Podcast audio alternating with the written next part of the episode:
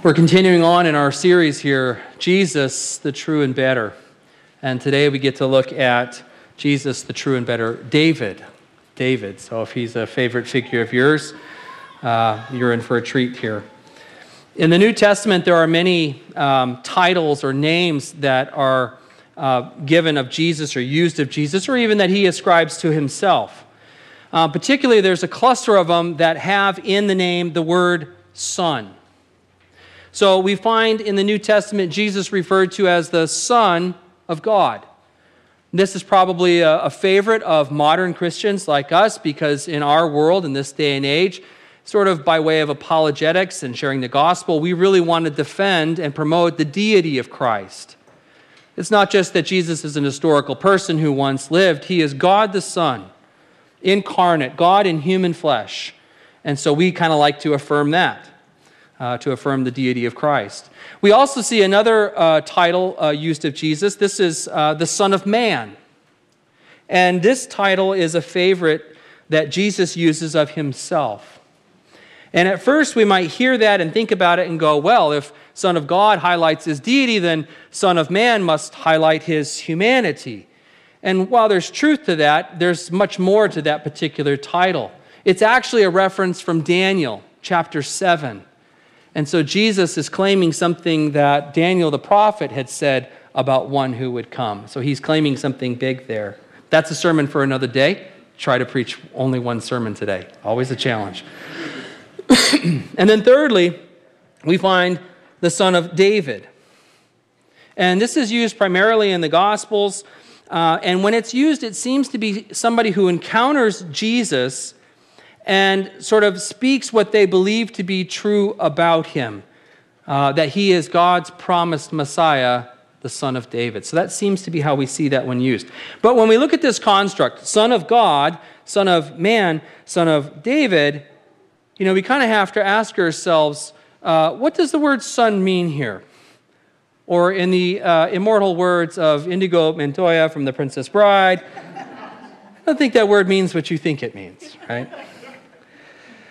The expression son certainly refers to one's biological offspring, their immediate child. But in the scriptures, it can also refer, uh, refer to one's line, one's lineage. Uh, it, it, can speak of sort of the family name, one who carries on the family legacy.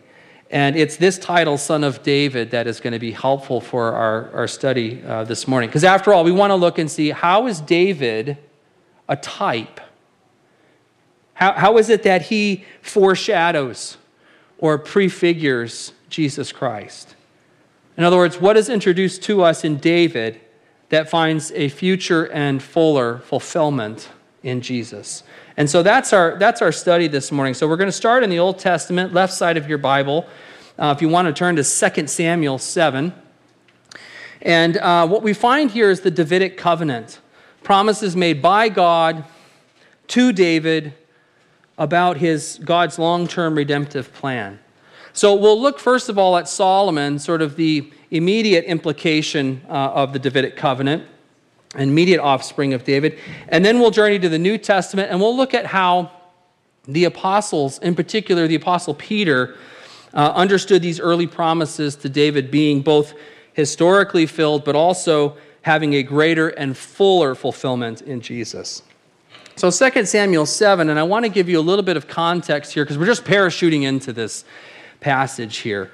Um, we find young David, and he is anointed king by the prophet Samuel around the age of 15 or 16, which I think is way too young to be king. Uh, we've got uh, teenagers in our house. We're still working on do your own dishes right away.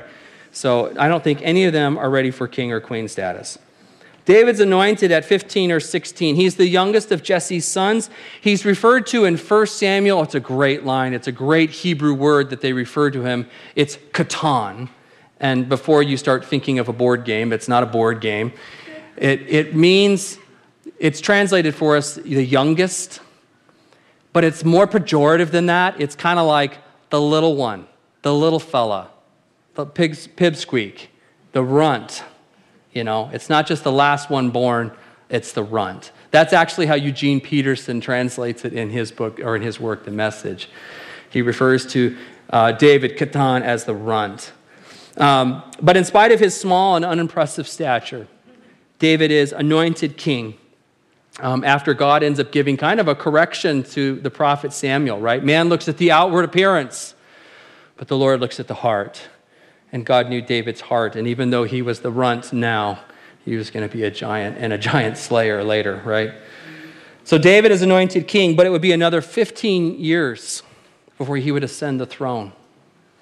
Uh, so apparently he's got to bulk up a little bit first. Uh, and so the Lord would have him serve under King Saul.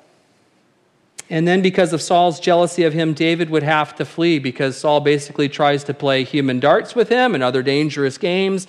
And David goes on the run, and he is in flight from King Saul. And then we find a battle going badly, and King Saul decides he's going to just fall on his own sword. Then David finally would ascend the throne 15 years after initially anointed. That's a long wait. That's a long wait. So apparently he's bulked up a little bit now, right? He has, but not just physically, he's bulked up spiritually. He's grown, he's developed. Um, his initial, actually, the funny thing is the guys that he was leading while he was out in the wilderness, um, I'll call them a ragtag group of rowdies. That would be my description of them. The scripture calls them by three names. He describes them as doubting, discontented debtors. That's not what you want to plant a church with. You know, that's not the group you're looking for. But that's David's first rule, and he develops on that.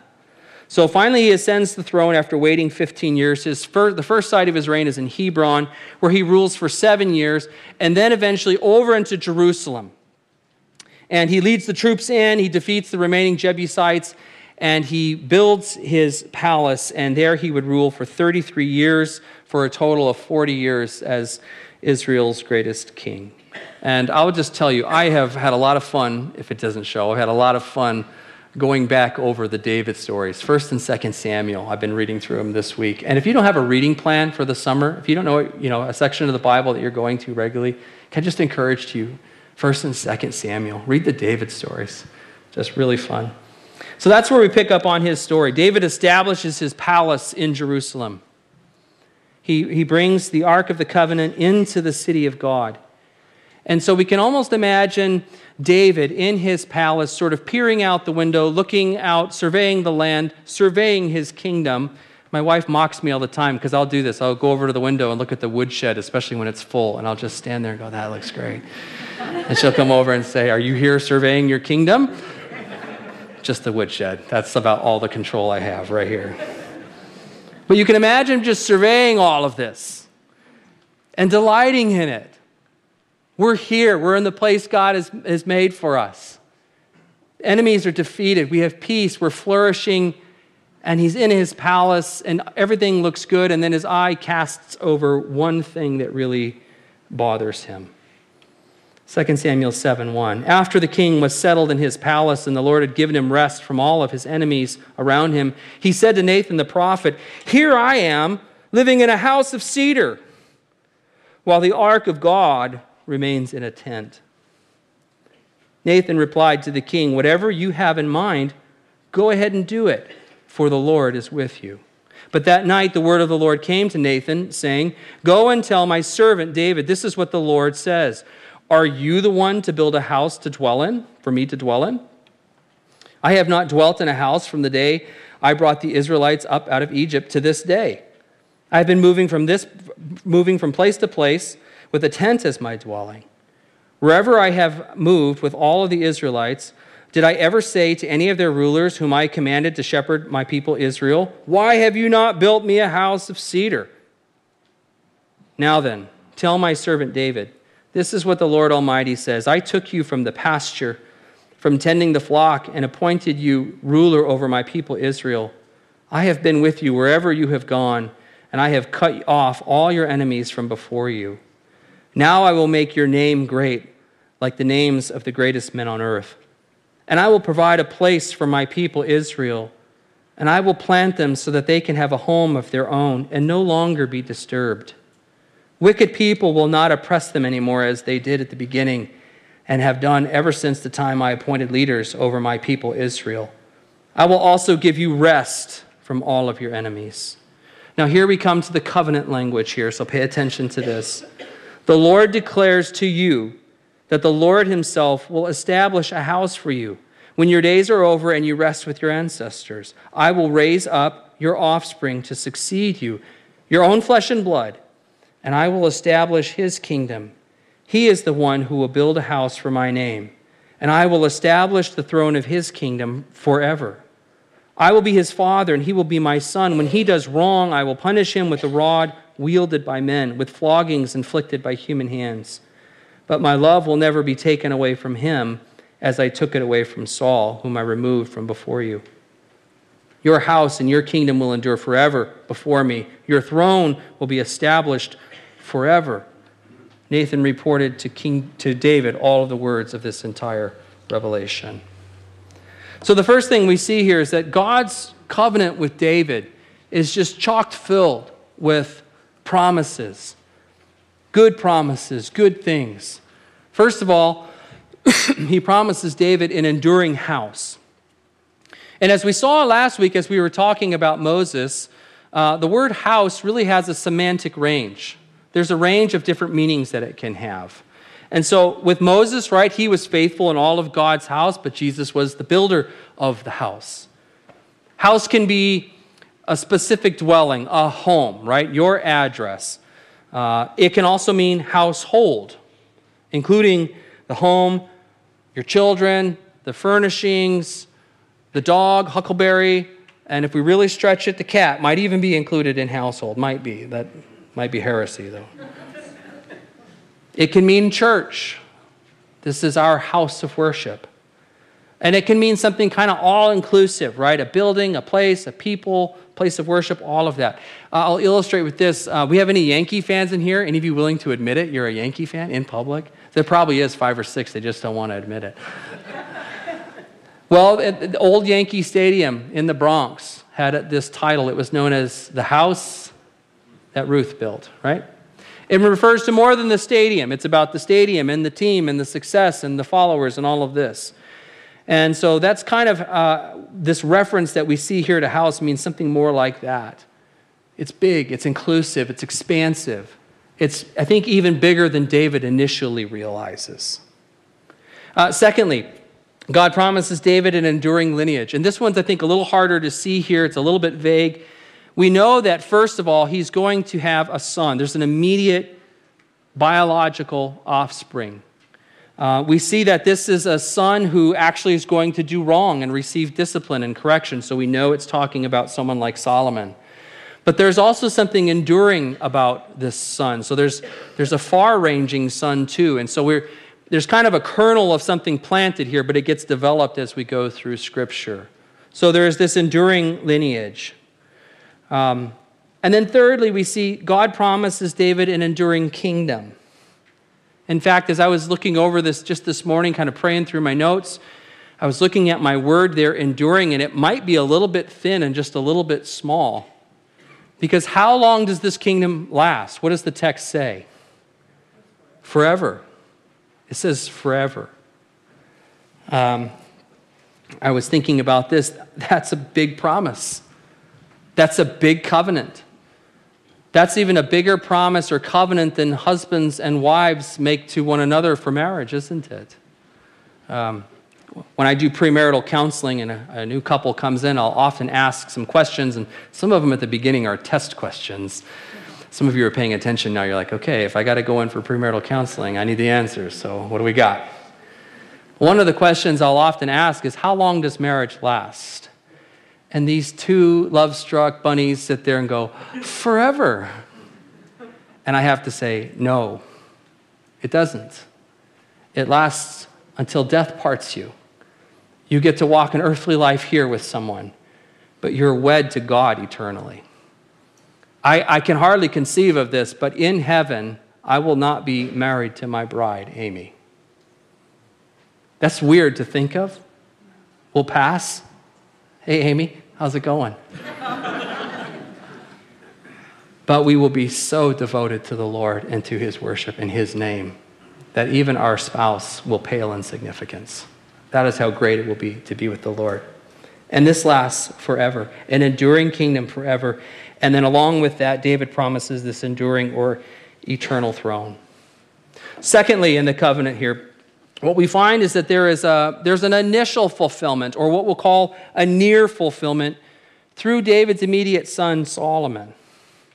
And this is how it often is with prophecy. Oftentimes, there is an immediate fulfillment, but then years or even generations later, there is a subsequent and fuller fulfillment. So I'm going to bring up an unlikely theologian to you this morning, but someone who can really help us with this. His name is Grover from Sesame Street. You guys remember Grover? Do you remember the sketch where he walks up to the camera and says, Near? And then he backs up. Far, right? My Grover voice is not very good. And actually, that's a pretty good look at oftentimes what we find in Scripture or even or in prophecy and even sometimes in covenant. A near immediate fulfillment, and then a far and subsequent and fuller fulfillment. And that is what we have here. So I want you to turn to 1 Kings 8, if you would. So now we're going to Solomon. We're going to look at his, his words and his reflection on what God has done with his father David. 1 Kings 8, verse 14. Hey, Ethan, could I trouble you for a glass? Could I get some water? I think it really is smoke. 1 Kings 8, 14. While the whole assembly of Israel was standing there, the king turned around and blessed them. And then he said, Praise be to the Lord, the God of Israel, who with his own hand has fulfilled what he has promised with his own mouth to my father David. Thank you very much. We're going to pause right there. Little station break. There's no graceful, grace, graceful way to do this.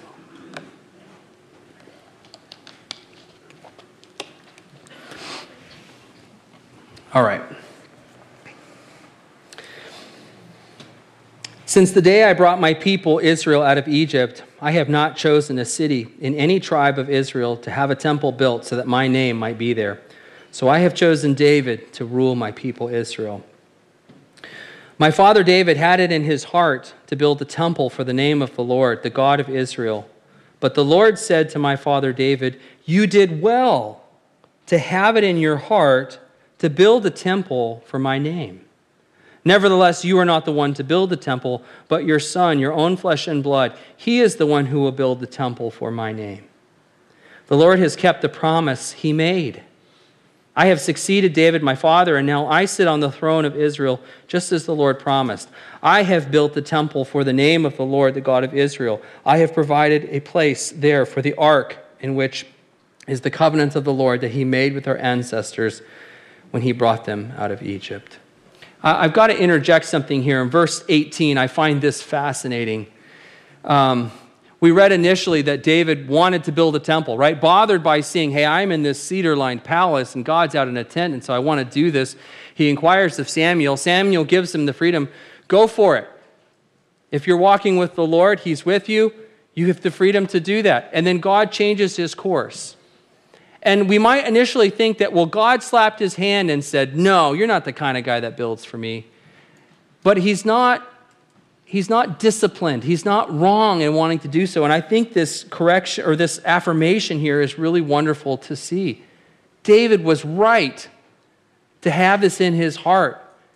David, a man after God's own heart, what was important to him was that God's name would be honored. And that's what directed his action. But nevertheless, we see this fulfillment, this immediate fulfillment of the Davidic covenant. We'll hit these really quick. Solomon builds the temple. Solomon is David's own son, his own flesh and blood. Solomon expands the kingdom, it flourishes. And we would also say that Solomon was a wise and successful king. Now, I know there are plenty who don't like Solomon. In fact, especially the ladies, I think, don't like Solomon. And there's some good reasons for that. Nevertheless, he was one of the most successful kings in Israel's history. Even the Queen of Sheba, who came to visit, it says that she came with testing questions, and she ended up saying that not even half of what I heard about you is as true as, as actually it is. You surpass all that I've heard about you. How happy must your people be? So Solomon rules from 970 to 931. And then, immediately after his death, there's a schism. and the nation is divided.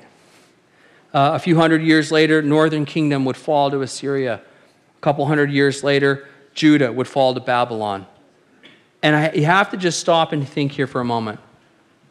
H- how does this, how does this fall out with David's, with the, uh, the Davidic covenant? How can God promise this enduring nation, this enduring reign, this enduring kingdom, and yet we have this collapse? The temple is destroyed, the people are carried off, the Ark of the Covenant God, gone. So you can imagine just this question from Israel what is happening? Is the covenant off? Is God done with us? What we find is that this has happened because of Israel's idolatry and their disobedience. The city of Israel is destroyed, the temple is destroyed, they're carried off into exile, and yet in the midst of all of this, there is hope the prophets, Isaiah and Jeremiah, who had to come and deliver this hard word and tell them that judgment was coming, also gave them a hopeful message. It's kind of like a parent sitting down with a child saying, Yeah, you're about to go into timeout for 70 years, but it's okay. I love you. I'm going to bring you out. I'm going to bring you back. And I have something really good in store for you. And in fact, what Isaiah says, I think, is particularly sweet considering our topic this morning. You know this passage. It's Isaiah 9, verse 6, where he announces the hope of a future son. For to us a child is born, to us a son is given. Now, we see this covenant continuing. This is part of the covenant language. This isn't just a random thing that he dropped in.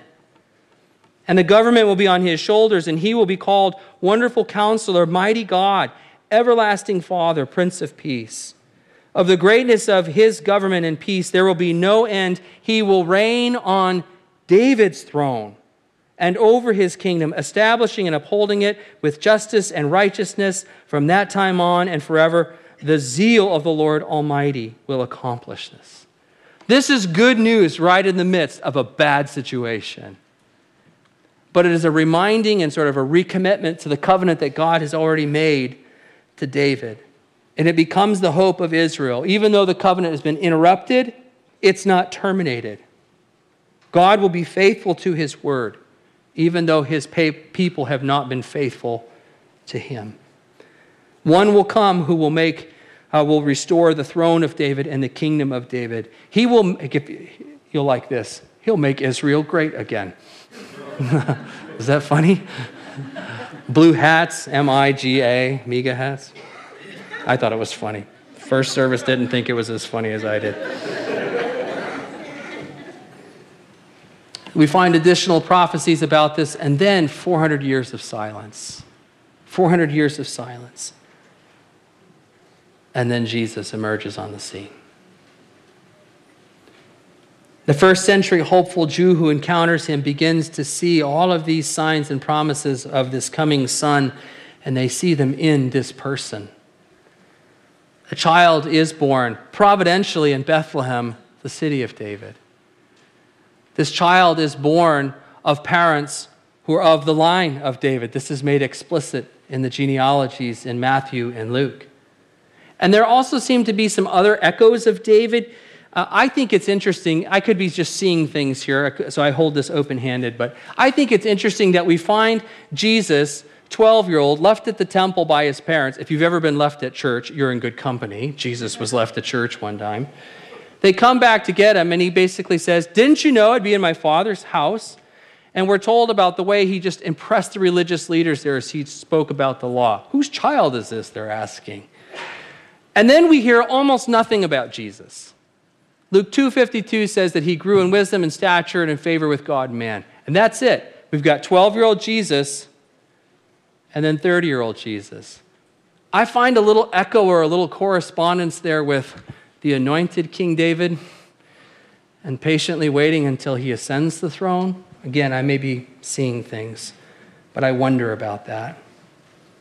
But overall, when Jesus emerges on the scene, the people begin to ask, could this be the son of David? Could this be the son of David? And so the early witnesses of Jesus who believe this, they see his miracles, they hear his teaching, his wisdom, his perfect life, and they believe this is the one. And they affirm it, and they are excited and hopeful that he will ascend the throne, dispense with Roman rule, and that they will see the kingdom of God as they had heard uh, in its fullness. And we see that this is expressly on their mind as Jesus comes into Jerusalem in the triumphal entry. In Matthew 21, it says this The crowds that went ahead of him and those that followed shouted, Hosanna to the Son of David. The Son that was promised, there was an initial fulfillment, a long term hope, and now we think he's here. We think this is the one. So, as you can see, Son of David is clearly this messianic title.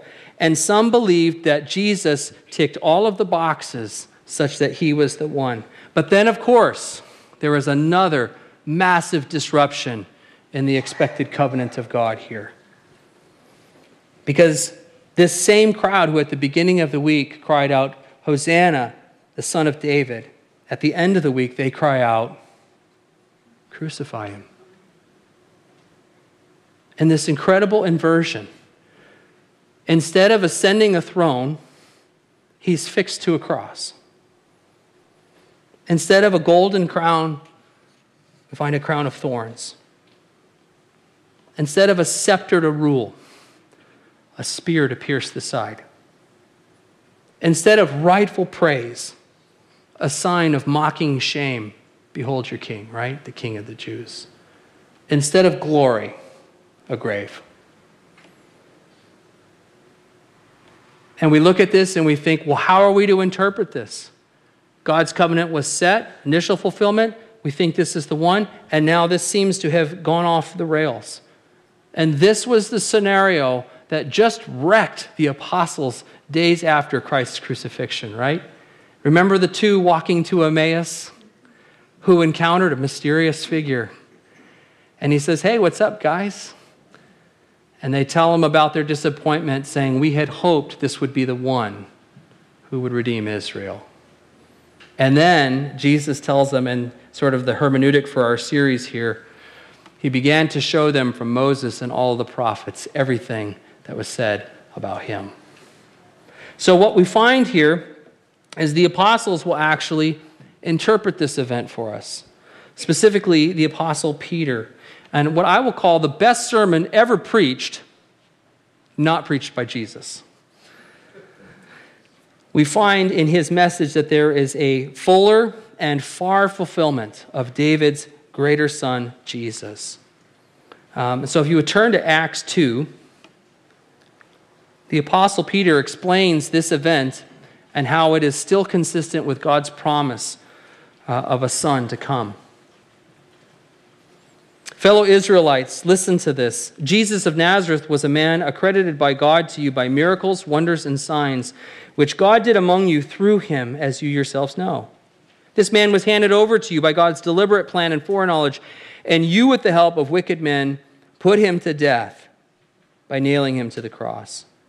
But God raised him from the dead, freeing him from the agony of death, because it was impossible for death to keep its hold on him. So let's just stop here for a moment. What, what Peter is about to do is he's about to show us how Jesus is the true and greater David, the son of David, how this actually works. Uh, the promise that God gave to David, yes, had an immediate fulfillment in Solomon, but now a fuller fulfillment in Jesus in a way that we might not have expected or seen coming. Verse 25 David said about him, I saw the Lord always before me because he is at my right hand, I will not be shaken. Therefore, my heart is glad and my tongue rejoices. My body also will rest in hope, because you will not abandon me to the realm of the dead, and you will not let your Holy One see decay. That's a key verse. Note that, verse 27. You have made known to me the paths of life. You will fill me with joy in your presence. Fellow Israelites, I can tell you confidently that the patriarch David died and was buried. His tomb is here to this day.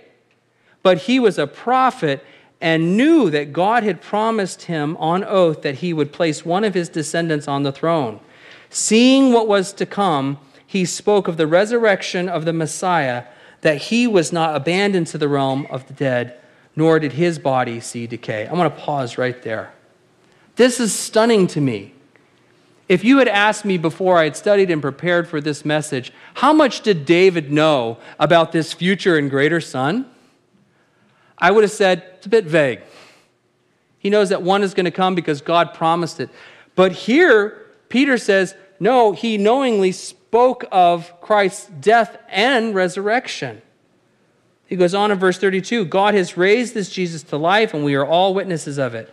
Exalted to the right hand of God, he has received from the Father the promised Holy Spirit and has poured out, um, poured out what you now see and hear. For David did not ascend to heaven, and yet he said, The Lord said to my Lord, Sit at my right hand until I make your enemies a footstool for your feet. Therefore, let all Israel be assured of this God has made this Jesus, whom you crucified, both Lord and Messiah. David's point is, or Peter's point is that David saw this all along. When David reflected on this covenant that God had made to him, he saw a future and greater son coming. And what made him greater was that his rule would happen because of his death and his resurrection. David saw that. So that's our point. Through death and resurrection, Jesus is a true and greater David or son of David. Then there's this loaded phrase here. The Lord said to my Lord. Anybody got questions about that one? The Lord said to my Lord. What David is referencing here is sort of a divine conversation. The Father speaking to the greater Son. After you have done this and accomplished this, you will come and sit at my right hand in power and glory. So he shows how this psalm, even this psalm that David wrote for worship, for Israel's worship, pictures the death, burial, resurrection, ascension, and glory of Christ. Jesus is the true and greater David. It's beautiful. So I want to bring this to um, kind of a point of application here. What are we to do with this? Now that we know this, now that we know that this is how the apostles interpreted all this, what are we to do? I think, first of all, for the believer, there is an encouragement here in the trustworthy nature of God, that He is sovereign, that He is faithful, that His promises are true, that He will keep His word, even when it isn't looking like it. And that happens to us a lot. We look around and think, it doesn't seem like God's in charge. Israel felt the same way. So we're reminded that God is sovereign, that He is still at work, that He is still in control when there are times of disappointment, like for David, who didn't get to build the temple as he had wanted. God's plan was still in hand. Even in times of defeat, Israel defeated, deported, exile, 70 years, a really long time out. God's plan was still in hand.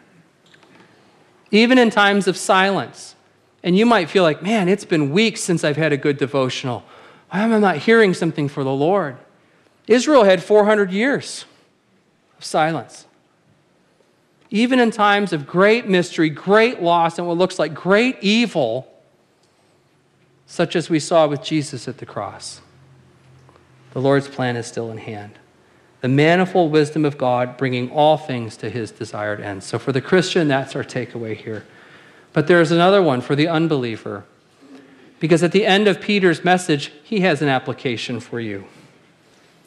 It says in verse 37 When the people heard this, they were cut to the heart and said to Peter and the other apostles, Brothers, what shall we do? So let me just interject this for you. This is a tough crowd for Peter to preach to.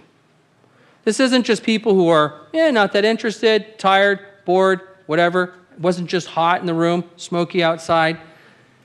This is the group that killed Jesus. And he's preaching them to a message saying, You killed the Son of God. You killed the Son of David. You killed the one you were waiting for as Messiah. They're cut to heart. What do we do? And he says, Repent and be baptized, every one of you, in the name of Jesus Christ for the forgiveness of your sins, and you will receive the gift of the Holy Spirit. If you're a skeptic this morning, if you've been just asking questions about Christianity or sort of tethering or wondering about it, what we have seen this morning is a promise made a thousand years ago to King David that was met in the near and immediate way in his son Solomon and preserved despite the unfaithfulness of God's people all the way until the point that Christ would come and be this greater son. And the plan of God didn't go off the rails with the cross, that was the plan. And through his death, burial, resurrection, and ascension, he proves himself to be the son of David, the one that God had promised. And the response all, from all of us has to be that we have to repent of our sin and turn to him in saving faith, for he died for you, and he died for me. And no one can be right with the Father except that they respond to this invitation of Jesus, taking his sacrificial death on their behalf. So I want to close this in prayer, and I'm, I'm going to give you an opportunity to respond to this, uh, the gospel, uh, to become a Christian, to have your sins paid for at the cross in Jesus. So um, if this prayer expresses your heart, I just I'd ask you right where you're at just to reflect it back to the Lord. God, I see your great plan in history. I am a sinner. I acknowledge that. I repent of my sin. I acknowledge that you provided Jesus, your own son, the son of David, one who is even greater than David, who by his death, burial, and resurrection can save me from my sin. So I repent of my sin. I turn from it. I thank you that it was punished in Christ. I accept salvation that is applied through him. Help me to become your follower. Help me to learn more of Jesus, my Savior and my Lord. For it's in his name we pray. Amen.